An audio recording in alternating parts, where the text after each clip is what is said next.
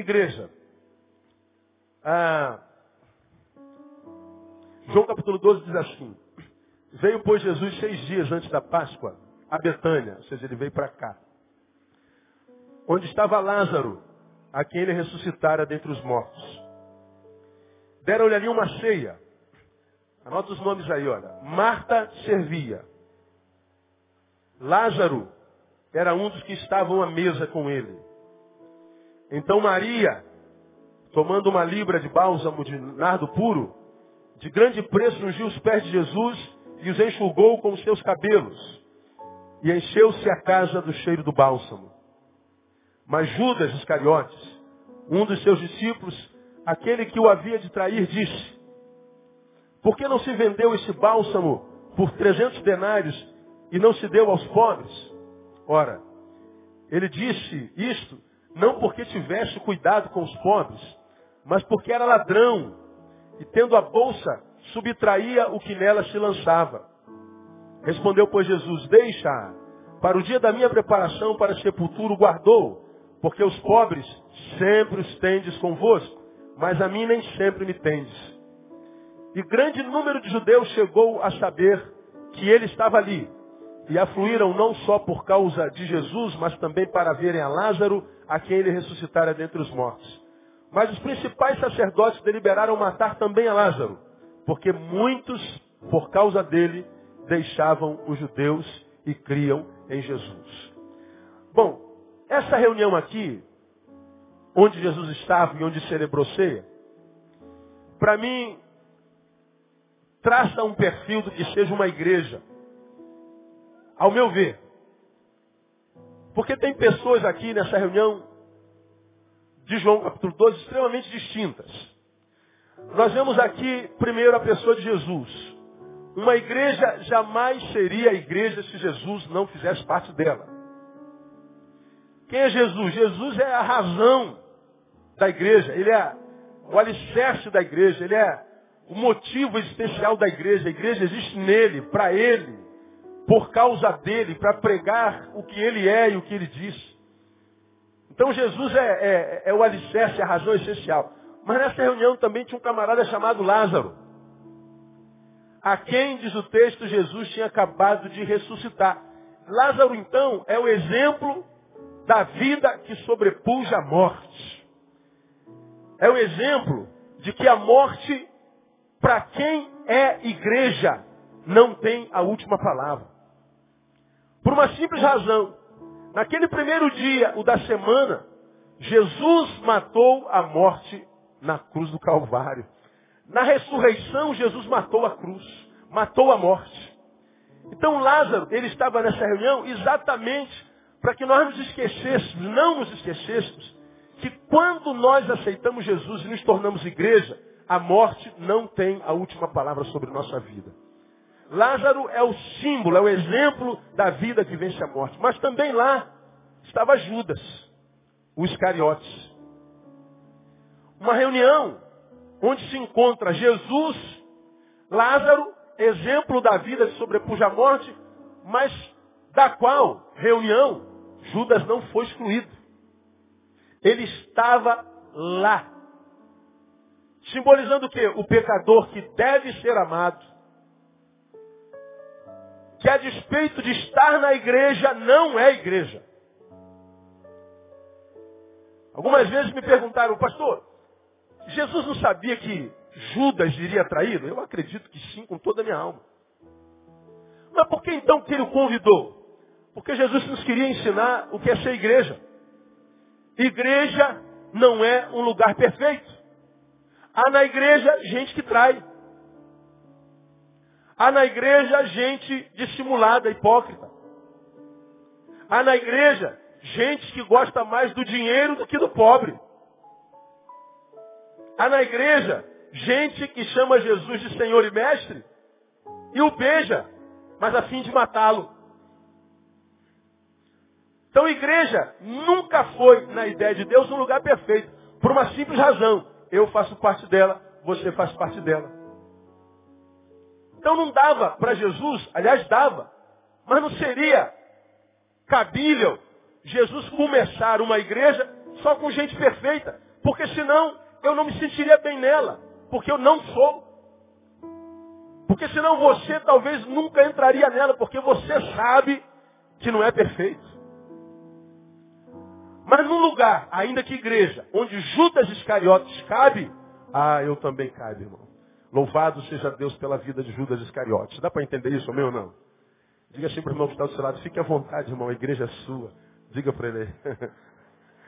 Louvado seja Deus por isso. Glória a Deus. Jesus, Lázaro, Judas. Mas lá estava também Marta. Diz o texto que Marta servia. Marta era formiguinha. Marta gostava de trabalhar. O prazer de Marta era ver alguém sorrindo.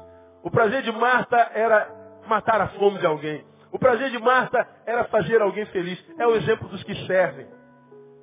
Então veja, na mesma igreja, onde tem Judas Iscariotes, o que trai, tem Marta, a que serve. Na mesma igreja onde está alguém que subtrai o que é dos outros, tem alguém que pega o que é seu e dá aos outros. Tem Marta.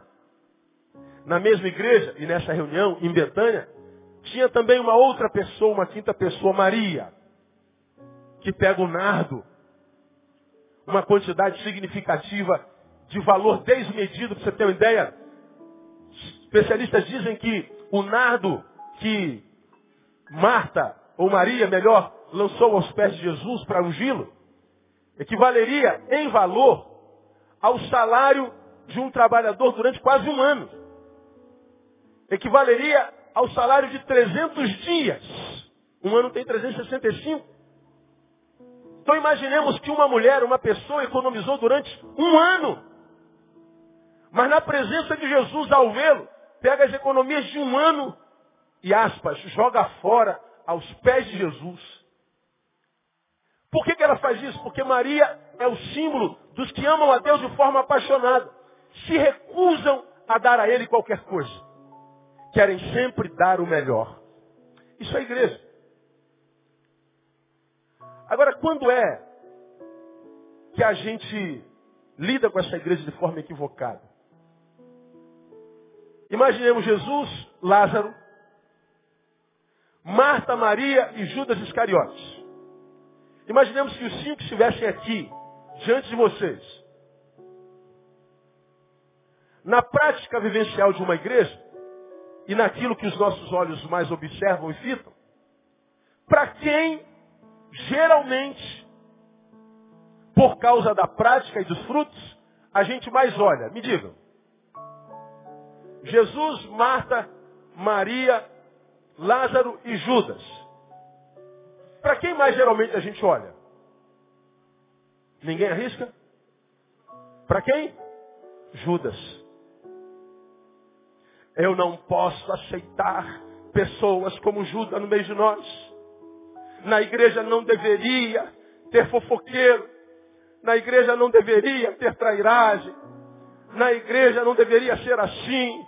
Nós não podíamos ter gente assada. Olha, isso é uma vergonha. Aquela igreja tem gente assim e eu vou abandonar essa igreja. Pois é. Você abandona a igreja porque não pode suportar a presença dos hipócritas. Você não pode suportar a igreja, na igreja a presença dos pecadores. Você não pode suportar na igreja a presença dos dissimulados e dos dissimuladores.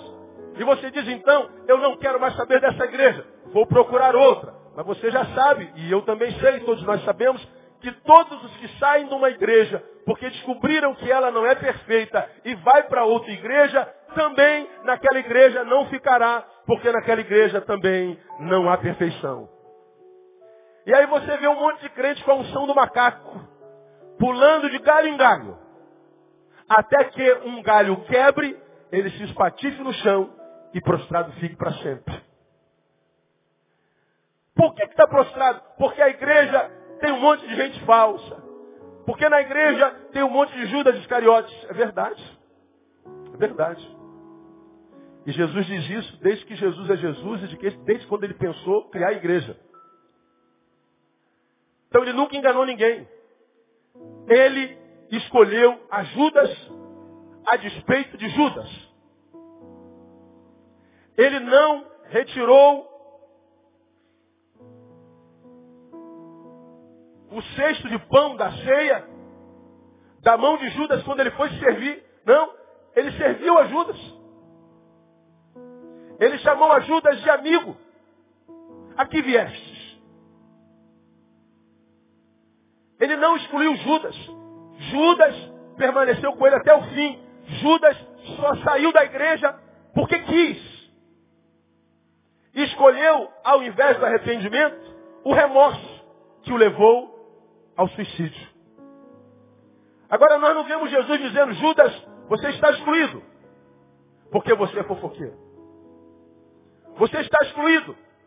Porque você está com uma roupa que não condiz com a nossa doutrina. Você está excluído porque você não fala como nós. Você está excluído porque você é pior do que nós. Não. Jesus tratou a Judas como tratou a Pedro. Como tratou a todos os outros apóstolos. Mas isso não deveria ser assim, pastor. Jesus se equivocou, não. O equívoco está no seu diagnóstico. Que escolheu, por causa dos Judas na igreja, estar fora da igreja. Porque o que você faz estando fora da igreja por causa dos Judas, não é melhorar, pelo contrário. Estar fora da igreja por causa dos Judas é estar longe de Jesus, de Lázaro, de Maria e de Marta. Deixar a igreja por causa dos imperfeitos, por causa dos hipócritas, por causa dos falsos, é abrir mão de gente a quem Deus restaurou a vida de uma forma tão poderosa que pelo simples fato de estarmos perto dele, já nos sentimos mais vivos. São os Lázaros. Quando eu abro mão da igreja por causa de Judas, eu abro mão de gente como Lázaro, que já não precisa falar absolutamente mais nada. Como a pastora Vânia acabou de falar lá nos seus ditos, são pessoas que nem sempre aparecem nas histórias dos homens porque falam pouco com os homens, mas falam muito com Deus. Eu vou dizer uma coisa para você, irmão.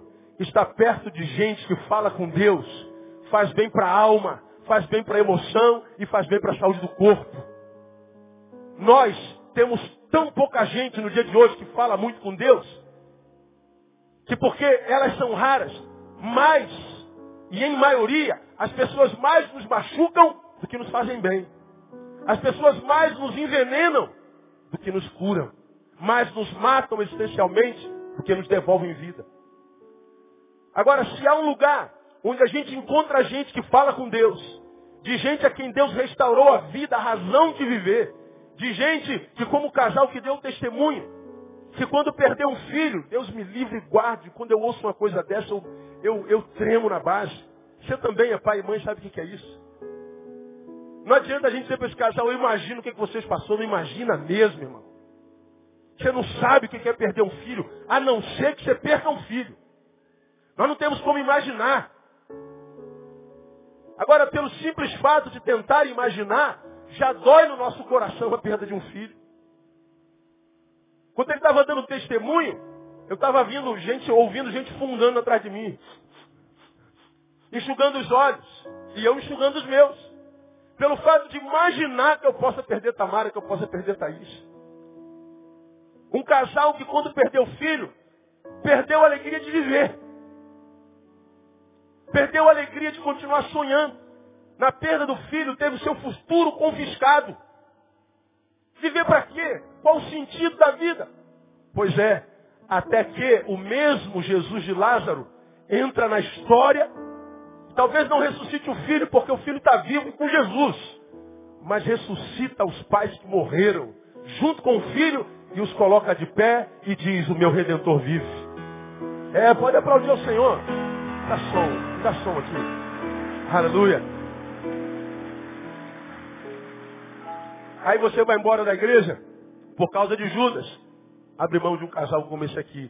Vocês estavam dando testemunho, tinha alguém atrás de mim que falou assim, olha, você precisa conhecer esse casal.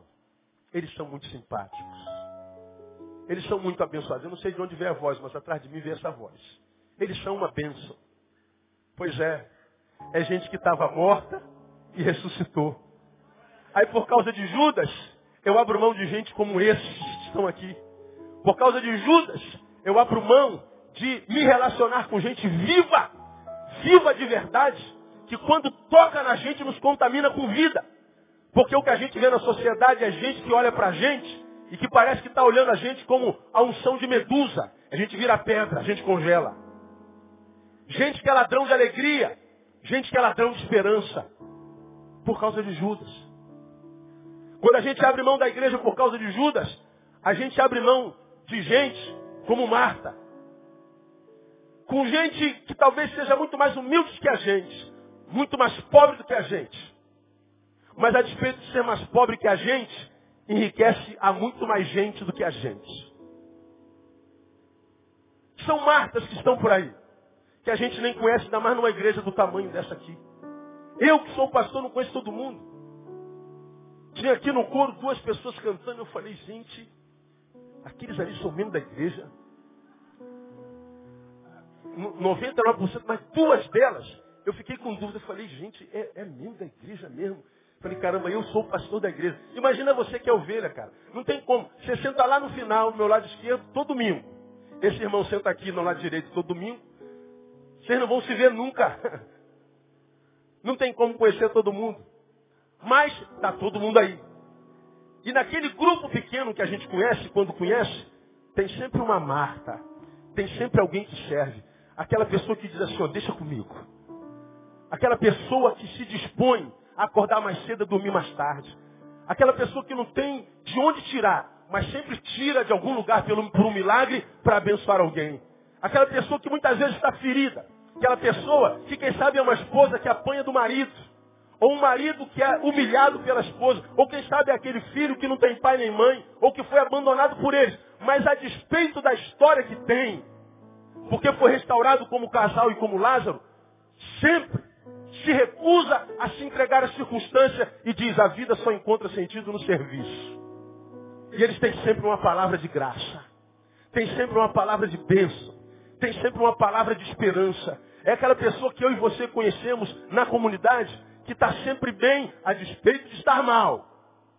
É aquela pessoa com quem a gente está e toda vez que está, quando deixa de estar, não é mais a mesma pessoa porque ela se abençoou. Você conhece alguém assim, amém ou não? Todos nós conhecemos.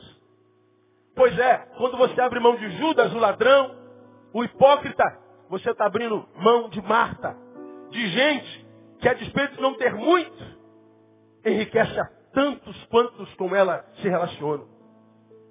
A despeito dos Judas, que estão no nosso meio sempre reclamando do que Deus não fez, sempre reclamando do que Deus deveria ter feito, sempre lembrando a Deus o quanto ele está atrasado, sempre lembrando aos irmãos o quanto eles não são perfeitos porque não me abençoaram. Pois é, esses estão aí no nosso meio. Gente a quem Deus tem dado talento, dom, dinheiro.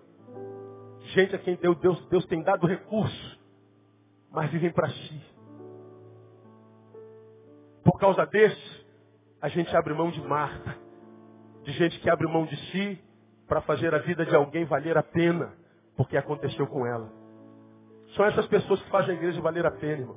Numa multidão como essa aqui, há todo tipo de gente. Tem ovelhas nossas que não prestam para nada. Horrível falar isso aqui, não é?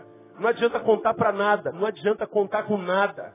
Não adianta pedir nada, não adianta esperar nada, não adianta esperar uma reação, não adianta esperar que se conscientize e cumpra a missão, não adianta esperar que contribua, não adianta esperar que ore, não adianta nada, é consumidor. Aí a gente diz, a igreja não vale a pena. Não, a igreja tem marcas. Tem aquela mulher, tem aquele homem, tem aquele menino que diz assim, eis-me aqui, Senhor. Envia-me a mim. Eis-me aqui, Senhor, usa-me a mim. São pessoas que por si só valem mais do que mil. Gente da qual a gente abre mão por causa do Judas. Pois é, quando a gente olha para Judas, a gente abre mão de gente como Maria. De gente como Maria aquela que diante dele não perde a oportunidade de lhe dar o melhor. De tal forma dá o melhor que escandaliza os hipócritas. Poxa, podia ter vendido este, este bálsamo e ter dado dinheiro aos pobres. Mas o próprio João, pelo Espírito, reconhecia que o discurso de Judas era uma, mas a intenção do coração era outra. Olha, gente, diria João, Ele não ama os pobres, não. Ele queria que vendesse dinheiro porque ele era tesoureiro. E ele poderia tirar um pouquinho mais para si. Pois é, os Judas estão aí. Mas por que olhar para Judas se eu posso olhar para Maria? Que trata do mesmo dinheiro de forma diferente de Judas. Judas está querendo enriquecer. E Maria está disposta a empobrecer. Judas está preocupado com o lucro. E Maria? Nem um pouco preocupada com o prejuízo. Senhor, eu juntei isso o ano inteirinho. Mas eu não vou abrir mão de investir no Senhor. Já que tu estás aqui, eu quero te dar o melhor. E o melhor que eu tenho no momento é isso aqui. E ela jogou todo o seu dinheirinho, todo o seu nardo nos pés de Jesus. Uma vez um adolescente me perguntou, tem tempo isso? Pastor, se ela tivesse jogado na cabeça, lavado o cabelo de Jesus, não era melhor? É, tem sentido. Tem sentido. Então por que ela jogou nos pés? Não sei. Quem jogou foi ela. Agora, para Jesus, diferente do que você pensa ou eu, onde o nardo é jogado, não importa. O que importa é a disposição de jogar o nardo. Se ela jogou no pé, no joelho, na cabeça, no ombro, se ela jogou em qualquer lugar, não importa. O que Jesus estava recebendo não era o nardo, porque o nardo que passou pelo pé foi para o chão. Se perdeu. O que Jesus estava recebendo era a intenção, o coração e o amor de Maria são aquelas pessoas que estão no nosso meio que se recusam a fazer de qualquer jeito. São aquelas pessoas que estão no meio e são de tão forma, tal forma gratas a Deus, que se recusam a fazer para Deus sem que seja da melhor forma. É a gente da excelência. A igreja de Deus está cheia de gente assim. E para a gente terminar, irmão, essa reunião foi em Betânia, mas quando você lê Mateus, capítulo 26, se eu não me engano. Mateus diz que essa reunião foi na casa de Simão, que a Bíblia chama de o o que? Quem se lembra? Deixa eu ver se alguém se lembra. Simão o leproso. Simão o leproso. Então vamos terminar falando o seguinte. Imagina que você seja Jesus. Aí você veio para Betânia. É, Betânia é um bom lugar para você estar, não é verdade? Amém ou não? Agora imagina que quando você chega em Betânia, procure a casa de alguém para estar e fazer a, a ceia. Para onde você iria? Talvez eu iria para a casa mais bonita da igreja. Talvez eu iria procurar o crente mais influente da igreja. Talvez eu ia procurar a família mais importante da igreja, porque você sabe que em quase todas as igrejas tem castas, né? Dependendo do dízimo que o sujeito dá, dependendo da igreja, ele vira presbítero em dois meses.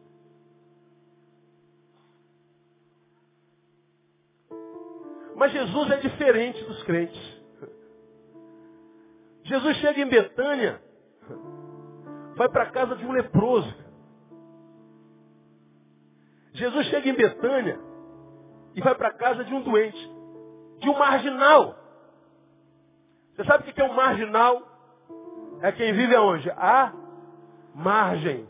E o leproso era o marginal, ele não podia entrar na cidade.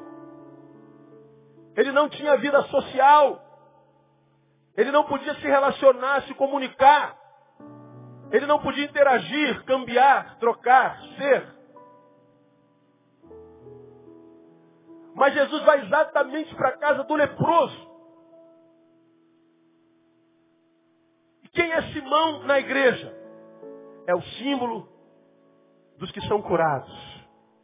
É o símbolo que revela para mim e para você que Deus não esquece dos doentes. Seja lá onde esteja a doença, ou no corpo, ou na alma, ou no espírito. Simão é a prova cabal e personificada que Jesus não dispensa quem quer que seja por menor que seja, ou por menos que seja, o indivíduo. Jesus não faz acepção de pessoas. Muito menos faz opção por aqueles que os homens escolhem, escolhem e optam. Jesus tem gosto diferente do nosso. Agora, por que, que eu estou terminando com isso aqui, irmão? Para mostrar para você que está aqui, quem sabe sentado aí escondido no meio dessa massa, quem sabe amando os louvores, amando a adoração, como o casal testemunhou. Quem sabe você ama a igreja de Cristo e o Cristo da igreja muito mais. Mas porque quem sabe está vivendo uma vida que não condiz com o Evangelho. Imagina se não tem direito a fazer parte da igreja mais. Você que está aqui e acha que porque está vivendo o que está vivendo, só Deus sabe o que, que você está vivendo, ninguém mais sabe. Você acha que Jesus não se importa mais contigo e que ele riscou o teu nome do livro dos escolhidos. Para você que de repente está aqui, achando que como a igreja dele, ele se esqueceu de você, ou ele não se importa mais com você. Deixa eu falar para você, e eu louvo a Deus por isso. Jesus, no tempo de hoje, tem sido muito diferente daqueles que chamam sua igreja. Porque a igreja pode esquecer, os amigos podem esquecer, os irmãos podem esquecer. Mas receba essa palavra aí. Jesus não esquece de você jamais. Diga, irmão, que está do seu lado, Jesus ainda é apaixonado por você. Diga para ele aí. Disse para alguém isso, amém ou não? Diga para quem está do outro lado, ó, Jesus é apaixonado por você. Já disse para outro lado, amém ou não?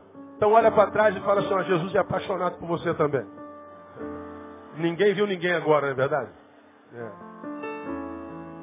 Já disse, então diga quem está na frente, cutuca na frente, ó, Jesus é apaixonado por você, cara. Mas pastor, eu sou um pecador, Judas também.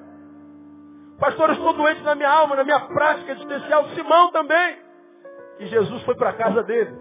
Deixa eu falar, Jesus quer ir para casa contigo hoje, irmão para que Ele cure você, para que você volte para casa, para a casa dele, que é a igreja. Agora volte com os olhos diferentes. Para de ficar olhando para os Judas. Os Judas estão aí e vão estar no nosso meio até o dia de Cristo Jesus. Jesus me ensinou e te ensinou que joio e trigo crescem juntos. E nós não podemos fazer nada. Só Ele os separará no dia do juízo. Então o problema da igreja não é o joio.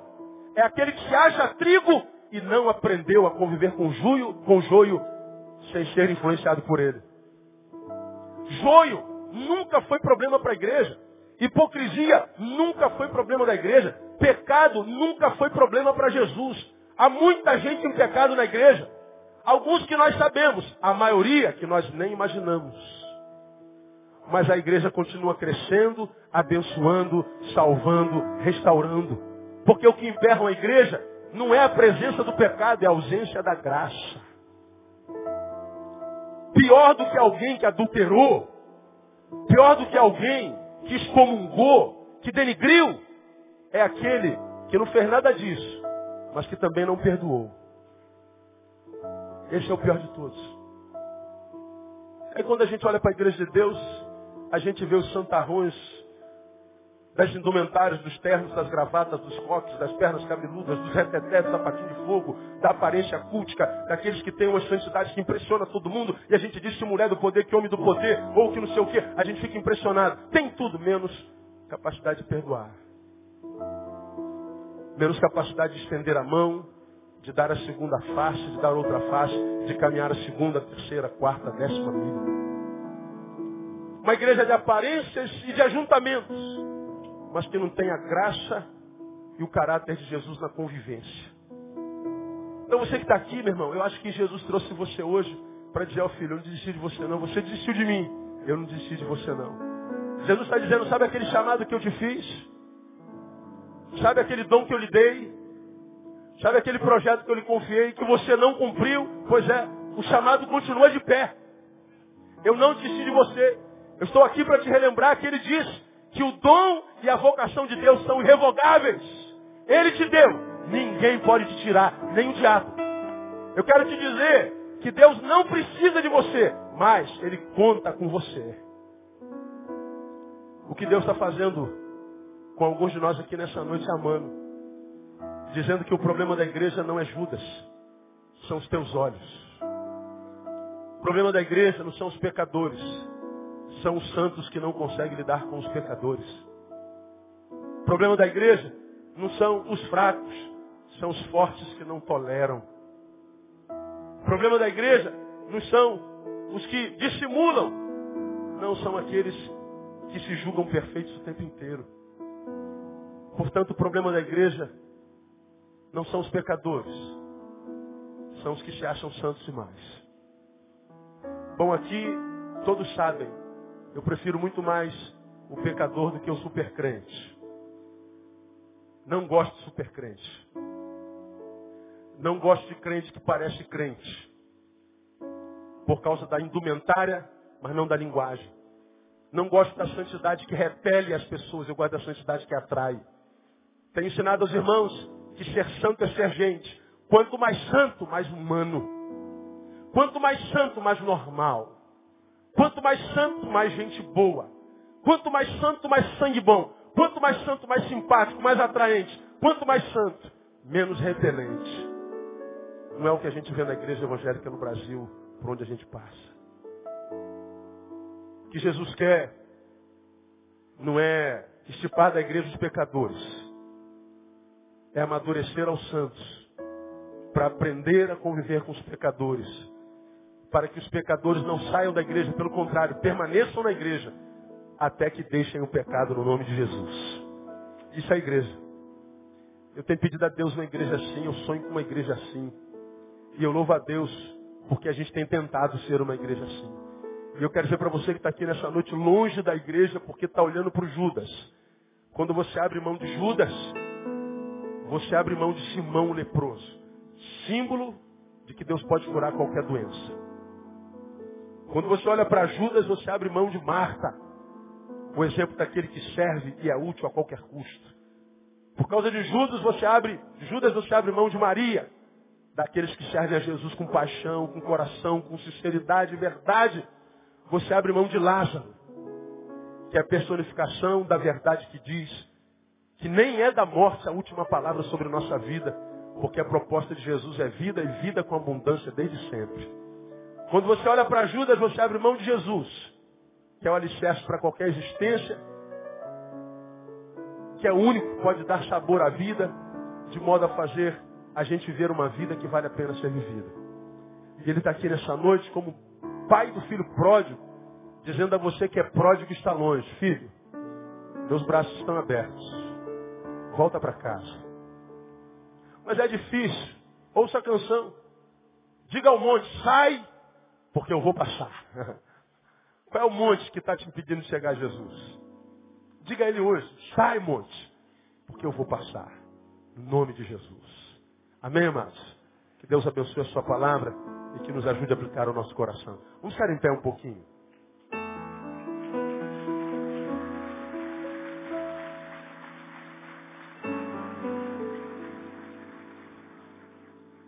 Me leva onde eu posso ouvir tua voz. Meu Jesus. Nós vamos cantar uma canção. Sai antes da agora, não. Não atrapalhe ninguém agora, não, amado. Eu sei que você tem é mais ocupado que todos nós aqui. E você acorda mais cedo que todos nós aqui. E que você mora mais longe do que todos nós aqui. Eu sei disso. Mas não atrapalha o Espírito Santo ministrar na vida de alguém hoje, não. Com a tua pressa. Dá mais cinco minutos para Jesus. Sei que Deus trouxe filhos amados aqui que estão longe. E essa mensagem cantada, essa reflexão que eu fiz, nada mais é do que Jesus dizendo, estou com saudade de vocês. Continuo amando vocês, não desisti de vocês. Então eu queria dar oportunidade a você, amado, para quem foi ou foram essas palavras, para que você voltasse para casa. Dissesse para o monte que está entre você e Jesus, sai monte, porque eu vou passar, porque eu vou voltar. Preguei aqui alguns domingos atrás que nos afastarmos de Jesus é muito fácil. É muito fácil. É muito fácil.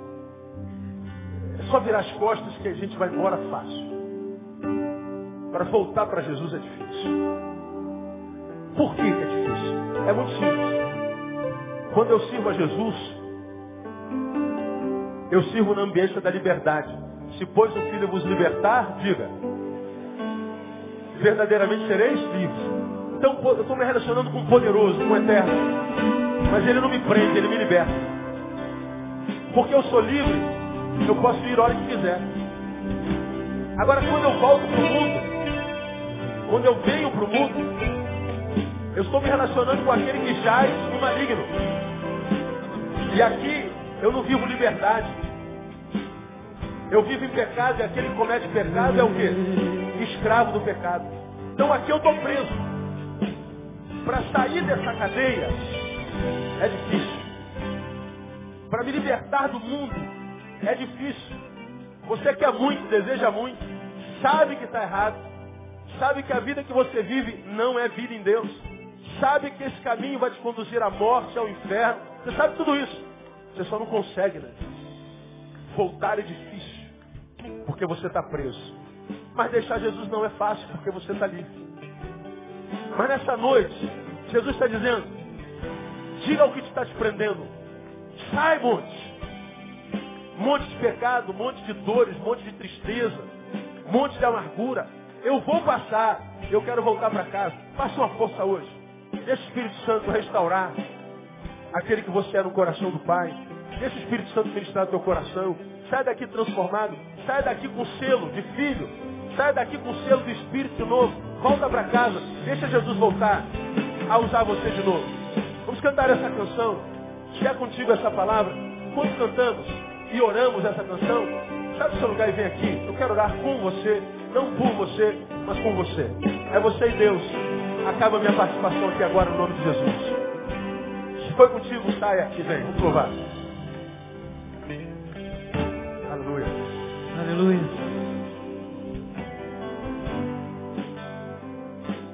Meu Jesus, me leva para perto de ti. Me leva onde eu posso ouvir a tua voz. Pois quando eu escutar,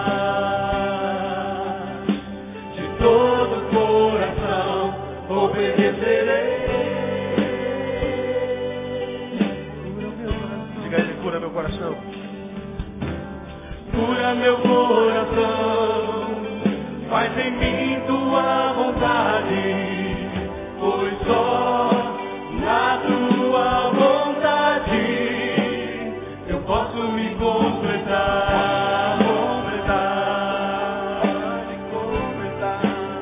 Eu posso me completar. Volta, volta pro braço do Pai, Ele está de braço aberto esperando. É onde eu posso vir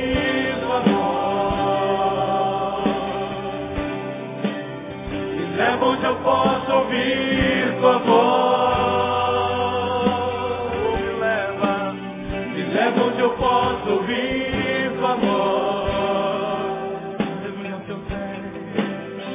Aos teus pés. Ele te ama, Ele te ama. Ele não desistiu de você. Me leva onde eu posso ouvir tua voz. Diga ao monte, sai que eu vou passar.